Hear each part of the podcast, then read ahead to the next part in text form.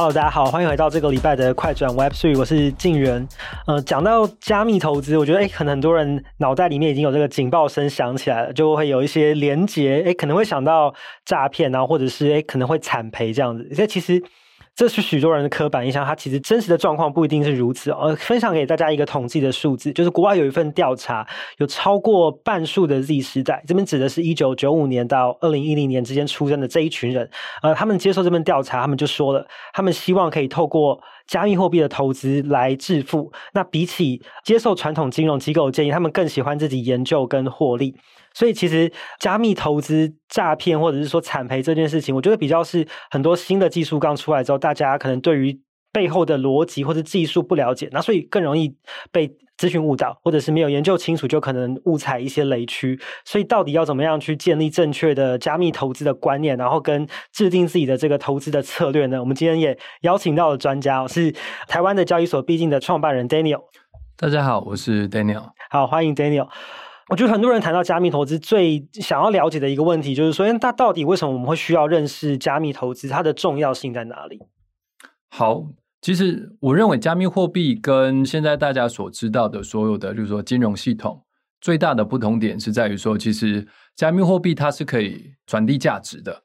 那它跟就是我们以前的网络，就是或是我们现在的金融系统，它传递的是资讯。那这两个就是。会的主要差别是在哪里？主要的差别是在于说，今天我们去银行领钱，你看到那个数字是银行显示给你的，嗯，对，呃呃，对，领钱的话就是它显示给你，所以其实你的你看到你以为你的资产在这个当下它是存放在银行里面，那只有你提领的时候，它才回到真正你自己的手中。那或者是说，我们做网络上面的转账，或是例如说用 PayPal，它其实实际的钱都是放在 PayPal 那里。那我跟我就是要说，我跟静原之间的这个呃呃转账的话，其实就是它只是一次资讯的交换。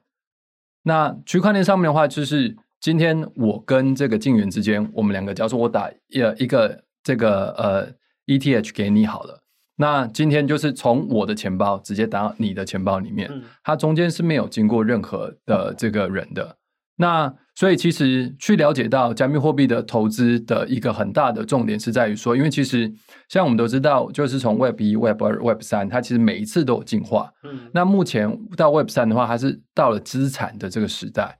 到了资产的的这个时代。那这意思是说，就是呃，其实回想，就是刚开始 Web 刚出来的时候，很多人连那个 email 里面那个小老鼠都不知道怎么念。对对，那其实我们现在对。绝大部分的人来讲，其实加密货币还是呃处在这个状态里面。你还在学习，就是 email 里面小老鼠的阶段。对对对，就是绝大部分人都还是这个状态。但是呃，网络的这个发展，它其实就是不断的从单向 Web 一点零是单向，Web 二点零双向，那双向这些都还是资讯的时代。那到 Web 三之后，它就变成价值传递的这个时代。嗯、那他呃，去了解到加密货币的这个相对应的投资啊，或是区块链的等等的技术，其实你就是了解到，就是 OK，下一代的这个网络它是会怎么样运作的。所以我认为说，这个大家不管是了解加密货币投资，或是了解区块链，都是。在未来，就是这个重要性会越逐渐的提高。嗯，就比起就是去看，可能阅读一些文章资料，可能实际参与自己个人的感受跟体悟会更深。对，嗯，其实如果看台湾现在比较主流的几间交易所提供的这些加密投资的商品，其实比较多都是属于那种定存、定投系列的。那这一种金融产品通常会有伴随着哪些风险？那或者说它比较适合哪一些人去做？好，了解，就是呃，其实。不止台湾的交易所啊，就是其实全世界很多的交易所都有提供，就是这种，嗯、例如说呃，可能是定存，或是活存，或是保呃，就是这种保证利息收入的这种产的这种产品。就是手上我有一些比较就是没有要立刻用的币，那我可能就把它存在里面一段时间，可能三十天、半年或者一年这样，然后去赚利息。对，就是这种最大的风险其实就是在交易所本身。就是像呃，如果大家还记得的话，其实就是在去年年底的这个 FTX，就是他用八趴的这个年化，八趴的这个美金稳定币的这个收益，吸引到呃十几亿的这个资金在他的这个交易所里面。那结果后来发现说，他挪用户资产，导致入不敷出，最终走向倒闭。那可以类比的还有就是，不止交易所有做这种加密货币基金的形式，那还有例如说像 BlockFi、Blockfolio、Voyager 这些，也就是去年倒闭的这些加密货币的巨头。嗯，那他们的操作方式其实是一模一样的，就是今天我跟大家收了钱，我收了钱之后呢，那我就可能保证给你一个，就是说八趴、十趴的这个利息，但是我钱拿去怎么用？哎，我可能就给你两句、三句，这是简单的描述。那实际上怎么用，你根本无法去知道，也查不到嘛。对，就是你也完全没有办法查到。所以说，这个最主要的风险其实就是会在于收你钱的这个单位，可以是一间加密货币基金公司，也可以是一个这个加密货币交易所。对，所以就是这两个会是采取这样子投资的方式最大的风险。那它适合哪一种？就其实基本上都是适合刚加入加密货币投资的这些新手们是最适合的。嗯，其实就跟一般人学习就是刚入门投资很像，就还不知道要投资什么的时候，就哎把钱存在银行定存，这就是最基础也最保守的一种选择。所以其实听起来也是跟现在我们在做一些金融投资很像，因为我们就哎不知道说我们的钱给银行之后，银行怎么去用嘛，其实我们也查不到这件事情，所以它其实缺点就是没有那么高的透明度。嗯，所以我觉得这可以进一步聊到说，那新手在选择这一些加密投资商品的时候，应该要去注意哪一些事情？就是我们应该要注意哪一些点，可以帮助我们去呃避免 受骗，或者是避免自己的损失？是不是？比方说好到不可思议的这种回报，这个也是一个需要注意的点。好，就是呃，我认为所有有关加密货币的投资，有一点是非常非常重要的，就是。嗯你所投资的标的是不是符合区块链的精神？现在区块链精神就是公开透明、可追踪、对、可验证。OK，那但是像我刚刚提到，不管是加密货币基金或是交易所，他们提供的基金的形式，其实就是不符合区块链精神的这种投资的产品，它就没追溯不到，然后也不够透明。对，没错，没错。那至于年化高或低，就是因为在加密货币的世界里面，就是波动很大。也不是说波动很大，就是在加密货币的世界里面，就是你说你要有很高的年化，但它要相对稳定，这件事情目前来讲是可能的，嗯，是可能。所以你用年化来标来评判的话，就是并不是一个绝对的标准。我会认为说，绝对的标准是在于说，就是呃，你所呃你投入的资金是不是能够呃符合区块链精神，可追踪、可验证，然后公开透明这样。那这样子讲话，是不是一般市面上这种我们讲中心化的交易所就比较不符合这样子的条件吗？如果说是交易的话，就是不是指这种基金类的产品，因为交易的话，在中心化交易所交易跟投资把资金投入中心化交易所的这个资金，嗯，它还是两个不同的概念。是对，因为投入资金的话就需要锁时间，那它怎么拿去用你不知道。但是至少至少就是你在中心化交易所里面做交易的时候，是你看得到你的资产余额，你可以控制的。嗯，对。虽然说它还是就是没有办法，就是从链上看到啊，点点等这些，但是至少比起来，就是你钱投入，然后钱不知道去哪里的这个状态，它你会拥有更多的这个掌控权。嗯，对。那对新手来说，去看一个投资商品是不是符合区块链的精神，比方说可追溯，然后或者它有具备一定的透明度，这件事情。要怎么样去知道？我觉得最基本的就是大家就不管你听到什么样的加密货币投资，因为其实有各式各样不同的，有那种直销形式的这种形态很多啦。对对对，那其实第一个最简单就是不管是币或区块链，那你就可以问他说，那有没有区块链浏览器？对，区块链浏览器的意思就是说，因为区块链上面所有的这个交易都可以透过区块链的浏览器来做查询。所以，如果说有人介绍一条链给你，他根本连区块链浏览器都没有，那你就可以很直接的去判定说，这个不是一条区块链。它可能就是一个诈骗的这个项目，嗯，只是包着这个区块链的皮而已。对对对对，嗯，那是讲到刚刚呃，Daniel 前面提到的，就是说，其实自己的钱怎么样被用，是不是有风险，也是跟这个交易所本身的经营状况是有很大的关系的。那其实呃，大家如果初初次要来进入这个加密货币投资的世界，那第一步选择交易所就是很重要的第一关嘛。那我们在选择交易所的时候，有没有哪一些的诀窍或者是指标，我可以帮助我们选到相对安全的交易所？那我们以台湾来说好了，台湾这一些可能合规本土的呃交易所，因为大家可能会要用台币出入金嘛。那以台湾这些交易所来说，我们要怎么样去判定它是安全的？好，就是在以如果说以台湾的，就是可以法币输入金这些交易所而言的话，嗯、就是现在大家可以看的，就是会有两个地方。第一个是反洗钱的声明，就是虚拟通货反洗钱声明。那第二个的话，就是呃，大家可以看说，目前来讲，有哪一些公司是有加入虚拟呃虚拟通货的工会？嗯，就是他是这个工会的成员。那在这个状态底下，就是呃，你至少可以确保说，而且这些公司它在台湾是你有，你可以去实行你的法律的权益。如果今天发生了什么事情，嗯，对，所以所以我觉得相对而言，在这一点上面来讲的话，就是呃，这两个是可以呃参考的，但就是实际上大家遇到的都不会是台湾的。大家遇到的都是可能海外的，的因为台湾的，我觉得检核的标准跟可以看到的资料相对容易了。那海外的话，要怎么样去筛选呢？好，就是我我认为说，海外的交易所的话，比较容易的筛筛选方式，就是你可以上这个 CoinGecko 或是 CoinMarketCap 上，就是就把这个交易所的名字输入到就是我刚刚说的这两个网站里面。如果呃，它上面在这两个网站上面会有交易所的排名。然后，如果说今天你输入了这个交易所，在上面找不到，哎，那你可能就要稍微注意一下，嗯、对，你就可能就需要稍微注意一下。那如果呃，那通常会建议大家，就是你这个排名排下来，那当然是，例如说前十名的，就是至少会比就是、那个、十名之后的还要稍微有保障一点点，也不一定实名之后，至少会比，例如说可能呃一百名之后的来的有保障，嗯、因为其实它上面的数据并不完全是。呃，精确的，并不完全不，并不完全是精确，不精确，也不是那么及时。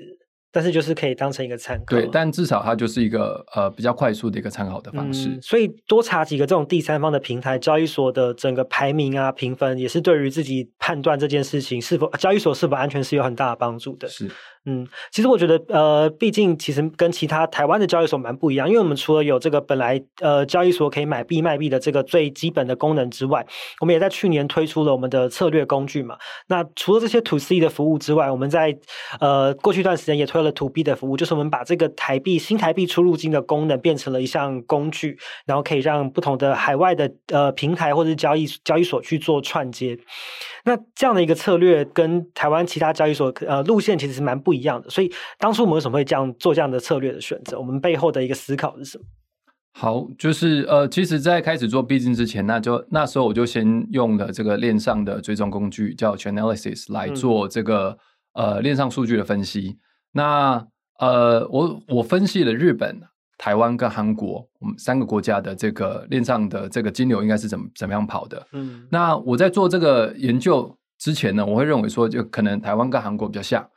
对，那做完之后就就完全不一样，就是韩国跟日本比较像，就是他们的用户在本国的交易所买了币之后呢，有七成以上的几率会达到其他本国的交易所。嗯，对，所以金流就还是在国内里面去流动。对，没错。那台湾的用户就完全不一样。台湾的用户是我在台湾的交易所买了币之后呢，有超过九成会打到海外国际大的交易所。哦，所以你本来以为台湾人也是，哎，钱都在国内流动，其实不是。台湾的钱其实是换了之后会跑到国外的交易所。哎，没有，我本来是以为韩国跟台湾一样，都是钱往国外交易所。哦，就是韩国是其实不是，他们也是在国内里面流动。对，对，没错，没错。所以，所以也呃，也就是这原因，所以这就代表说，就其实呃，台湾的交易所而言的话，它其实没有办法去满足，就是大部分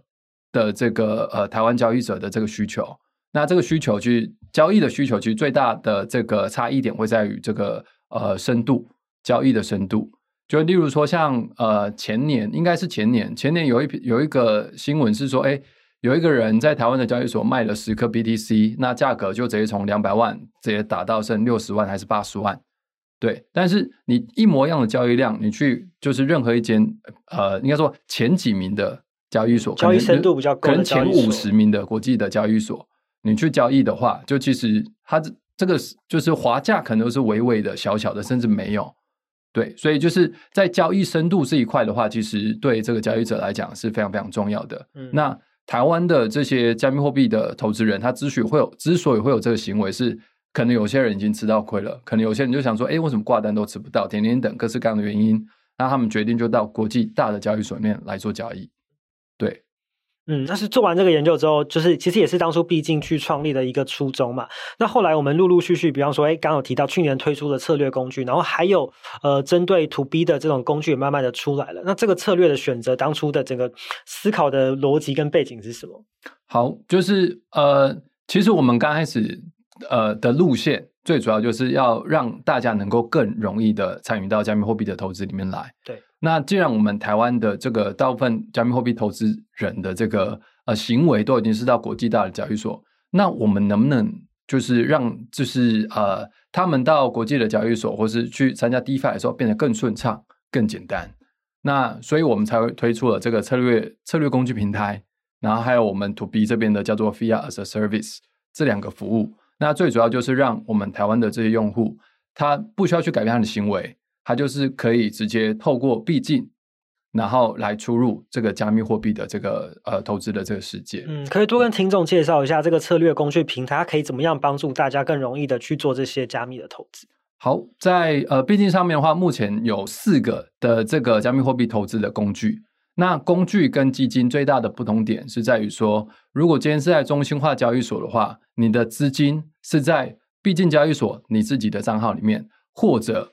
我们这个目标交易所，你自己的账号里面移动，那意思是说，就是呃，基本上你知道你的资金目前正在执行什么样的事情，然后你想要提领，你想要终止的时候，是你随时随随时随地都可以在我们的平台上面执行，或者在目标交易所里面去执行。对，所以就是呃，这是跟基金最大的不同点。嗯，那我们所提供的这四个工具，就是分成三类，第一类是叫做 Bitfinex 的这个放贷的工具。那在我们目前 Bitfinex 的放贷工具，它是基本上是免费的，就是只要你是 B 的用户，你有产生交易量，那你就可以免费的来使用我们的放贷的这个工具。嗯，对。那 Bitfinex 放贷的工具，它的原理其实就是它的呃，它让所有人都可以是券商。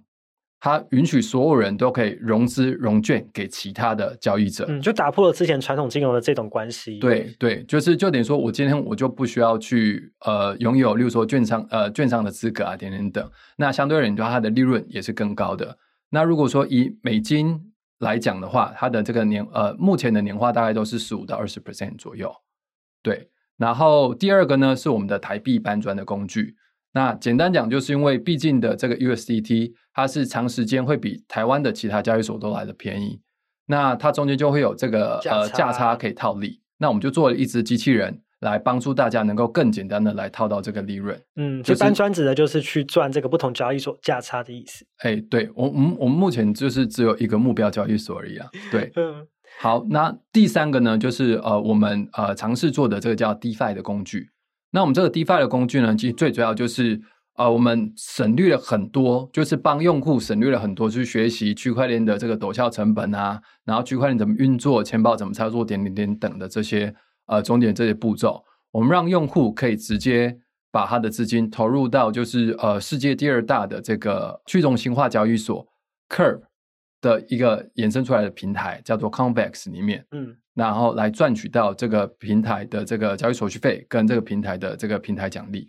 嗯，所以其实这个策略工具平台就是帮大家开了一个比较容易进入的入口，然后把这些工具摆在上面，然后让大家透过我们这个入口就可以去使用到这一些呃交易的工具跟服务，这样降低大家进入的门槛，没错，用起来不会觉得这么的困难。呃，其实从去年交易所。以前全世界最大的第二大交易所 FTX 倒闭之后，就台湾就全世界包括台湾在这个监管上面的动作也都变得更积极，那进程也都呃推进的非常多。尤其在今年二零二三年，虽然说市场还是处于比较熊市的状况，但是在台湾这边监管的呃进展其实蛮多。像最近呃这个金管会也发了这个指导原则嘛，然后也确立了就是说，那金管会是负责去主管这个加密货币、虚拟通货的这个主管机关。然后我觉得比较大的进展就是说，那呃有了指导原则之后，有十个游戏规则嘛，那也有针对就是这些监管的规范有比较具体的描述，那包括像是海外的交易所可能需要落地啊，等等等等的。那 Daniel 会怎么看最近的这个台湾监管的进展？你有没有一些就是你身为业者角度的一些建议？好，就是呃。其实我们的这个 crypto 呃，相对应该区块链或是加密货币相关的这个法律，其实是呃相对其他国家是呃稍微落后的。嗯，我们目前还是属于一个稍微落后的这个呃状态。那呃，我认为说我们目前的这个整个呃立法的方向，其实老实讲是有点过严了。就有点过严的意思是说，就是我们并没有一个就是呃相对中心的思想，就是 OK，我们要我们是要保护我们自己的市场吗？还是说，其实我们是要保护我们台湾的这个投资人？还是说，哎，今天我不想要让台太多的这个台湾的资金流往海外，就是它反而是变，所以它目前的这个法规概念上，它就是全部都禁，嗯，就是每个都想要管到这样，对，它就是全部都禁。那当他想要全部都禁的时候，就其实他们对呃，因为呃这边要特别说明一下，就是其实目前的主管机关是金管会下面的政企局，对，它是呃，所以主管机关不是应该说。呃，概念上来讲，就真正主管机关是政企局啦。嗯，它下面的一个部会。对对对对。那呃，在在呃今年上半年之前的话，其实主管那时候大家想的主管机关都会是金管会本身。那所以呃，所以金管会它其实也跟我们业者打交道非常非常久了，所以它理解程度是更多更深的。那它转交给金管会政企局之后，他们才刚接手到现在还不满一年。所以他们其实对很多可能更细节的一些操作啊，就是他们还需要时间才能够更了解。对，那像你刚刚讲这十条的这个自治的条例里面，那呃，其实除了我刚刚讲这三个面向，他们目前有相对比较多实际的动作是在于阻止个人币商，嗯，就去去做这个呃，去成为金流的断点的这的这个事情。因为个人币商就比较可能有一些洗钱啊相关这种的事情发生。哎，对，就是因为其实大家都知道，其实台湾的诈骗是非常非常严重的。那就是诈骗的所得，他们呃台币先换成加密货币之后，呃，那换台币换成加密货币走交易所的话，它是会有风险的，因为我们都会做呃相对严格的这种风控。对，就很容易会被查到。没错，所以就去找那种私人的币商，就比较不会被查。没错，没错。那呃，目现在已经知道是说，如果说今天你是呃，不管你是个人或是这个。呃，公司，你只要执行加密货币的交换，就是相对应的，就是目前写在这个法规里面的这些行为的话，那基本上你就会有对应的法则。法则是我没记错的话，应该是三十万到一千万，还是五十万到一千万？嗯，对，所以它目前来讲看起来是呃蛮有效，遏制的，就是蛮大一部分的这种个人币商，或是这个这或或者是法人币商。嗯，对，就至少可以大幅的减少这种诈骗跟洗钱的这些事情发生，这样。诶，他没有办法减少诈骗呐，他只能就是让洗钱这件事情变得就是更不容易，嗯、变得比较困难一点点，这样子。对，嗯，我讲到就是你刚刚提到说台湾诈骗很多这件事情嘛，其实我觉得像加密货币在台湾，就是因为诈骗真的是蛮多，也有一点点被污名化，可能一般人呃认识不够深，了解不够深，会对于可能加密货币相关的应用会有一些嗯。不好的印象或是错误的认知啊，可是其实看去年就是 FTX 倒闭之后，台湾人的这个就看那个受害金额的数量，台湾人的排名其实也在全世界前前十，所以其实参与在里面的人也蛮多的。但是最近刚好也有一份这个海外的调查报告，也有讲到说，诶，那很多人说 NFT 已经百分之九十五的 NFT 已经没有价值了嘛，所以我觉得有很多这种呃。新闻跟消息或是一些负面的印象，所以让很多人对于加密货币或是区块链相关的应用，其实是有一点点害怕的。那呃，就像刚刚 Danny 有分享到，其实台湾的整个发展，无论是在监管或是市场，都还是在蛮蛮前面、蛮浅的一个阶段。那接下来呃，我们要如何，比如说以毕竟来说，我们有哪些策略可以去吸引到更多的人来参与到加密货币投资的领域，或者帮他们建立更正确的观念？好，如果说我是毕竟吸引这个用户的话，其实目前。大家会使用币金，最主要都是为了使用我们的策略工具平台。我们的主要的工具，其实目前来讲都是没有收任何的费用。对，那你只要有产生交易量，你就可以免费的使用。嗯，那除了利润相当不错以外，那另外一个就是，其实我们都让用户感觉到说，他对这个工具是有百分之百的这种掌控权。所以就是呃，目前来讲的话，就是大家使用币金的主要原因是为了使用策略工具平台。那在策略工具平台目前上面的用户的话，就是他们也会去邀请他们的朋友来使用。所以目前来讲的话，就是我们增加新用户的方式，其实目前蛮多会是就是老用户介绍新的用户来使用。嗯，口碑口耳相传。哎，对，没错。嗯，其实这也是最有效啦。有时候呃，自己很信任的朋友跟你分享这件事情，你也比较容易去呃愿意踏出第一步去尝试跟投入。嗯，今年二零二三年应该算毕竟成立应该满四岁四年，我们是一九年成立的嘛。哎，但我们正式开始营运是二一年六月，二一年六月，对对对，对，对，对，所以今年应该是满三岁，对，满三岁。好，那最后我们可不可以聊一下，就是未来三到五年的整个经营的规划跟策略？好，就是目前毕竟在台湾的话，就是其实我们的这个打法会是这样，就是我们 To C 的话，主要就是靠这个策略工具平台，然后策略工具平台它除了就是可以让用户有这个有一个投资加密货币的理由以外，那它同时也是是更确实的来传达就是区块链的概念跟精神，对，然后这是呃这是一个，那另外一个就是我刚刚提到的这个 Fiat as a Service，就是对 To B 对这个呃让国外的交易所或是让这个我们的合作伙伴有类台币出入金的功能，嗯、对，那这两个我们目前在台湾已经呃算是接近验证完成了。那验证完成了之后，就其实毕竟会开始去寻求到海外更多不同的这种法币的管道。那法币管道可能我们目前第一步在看的会是往东南亚，然后呃，目前有在讨论的就是可能在越南，或者是跟例如说 OVO 啊那个 Grab 或是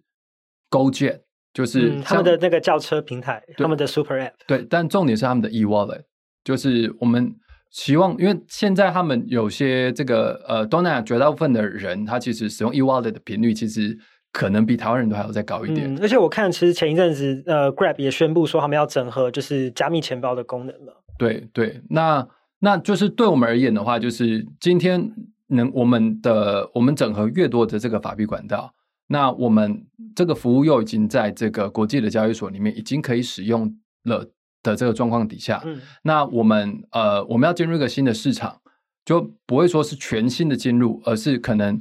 阻力会变低，甚至有助力的这种状况，有点站在巨人的肩膀上的感觉。对对对，然后这些人他使用了之后，当然就是每一件不同，我们合作的交易所就大家都有不同的这种呃优势跟这种，那呃，他既然从我们的用户，那我们当然也可以就是呃向他们。介绍说，哎，我们的策略攻击平台，它其实也是另外一个选择。那它背后可能也是合作了我们，比如说 Fiat as 呃 Fiat as a Service 已经合作的这些交易所，所以它就变成说是一个更强的这个 reinforcement。所以我们主体的概念会是以这个概念为出发，嗯，对。然后接下来的话，就是我们会往呃，就是在工具的这方面的话，我们会尝试往这个呃，第一个是更多交易的。交易类的，然后第二个的话就是更去中心化的这两个方向来做发展，更多不同类型的工具，然后这些工具也会更去中心化。对，没错，没错。嗯，所以其实前面几年比较像是我们把我们的那个地基都打好，然后把我们的技术都到位之后，呃，接下来我们就要把我们这些东西开始规模化。是，嗯，更丰富，然后更规模化，这样没错。嗯，好，我觉得其实今天大家听完 Daniel 的分享，应该有非常清楚的可以了解到，说到底为什么我们要去认识加密投资，以及我们要踏出第一步的时候，应该怎么样去选择适合自己的投资商品，然后交易所，然后背后的风险还有哪一些这样。嗯，是。好，今天非常谢谢 Daniel 来，谢谢，感谢谢谢大家的收听，我们下周见喽，拜拜，拜拜。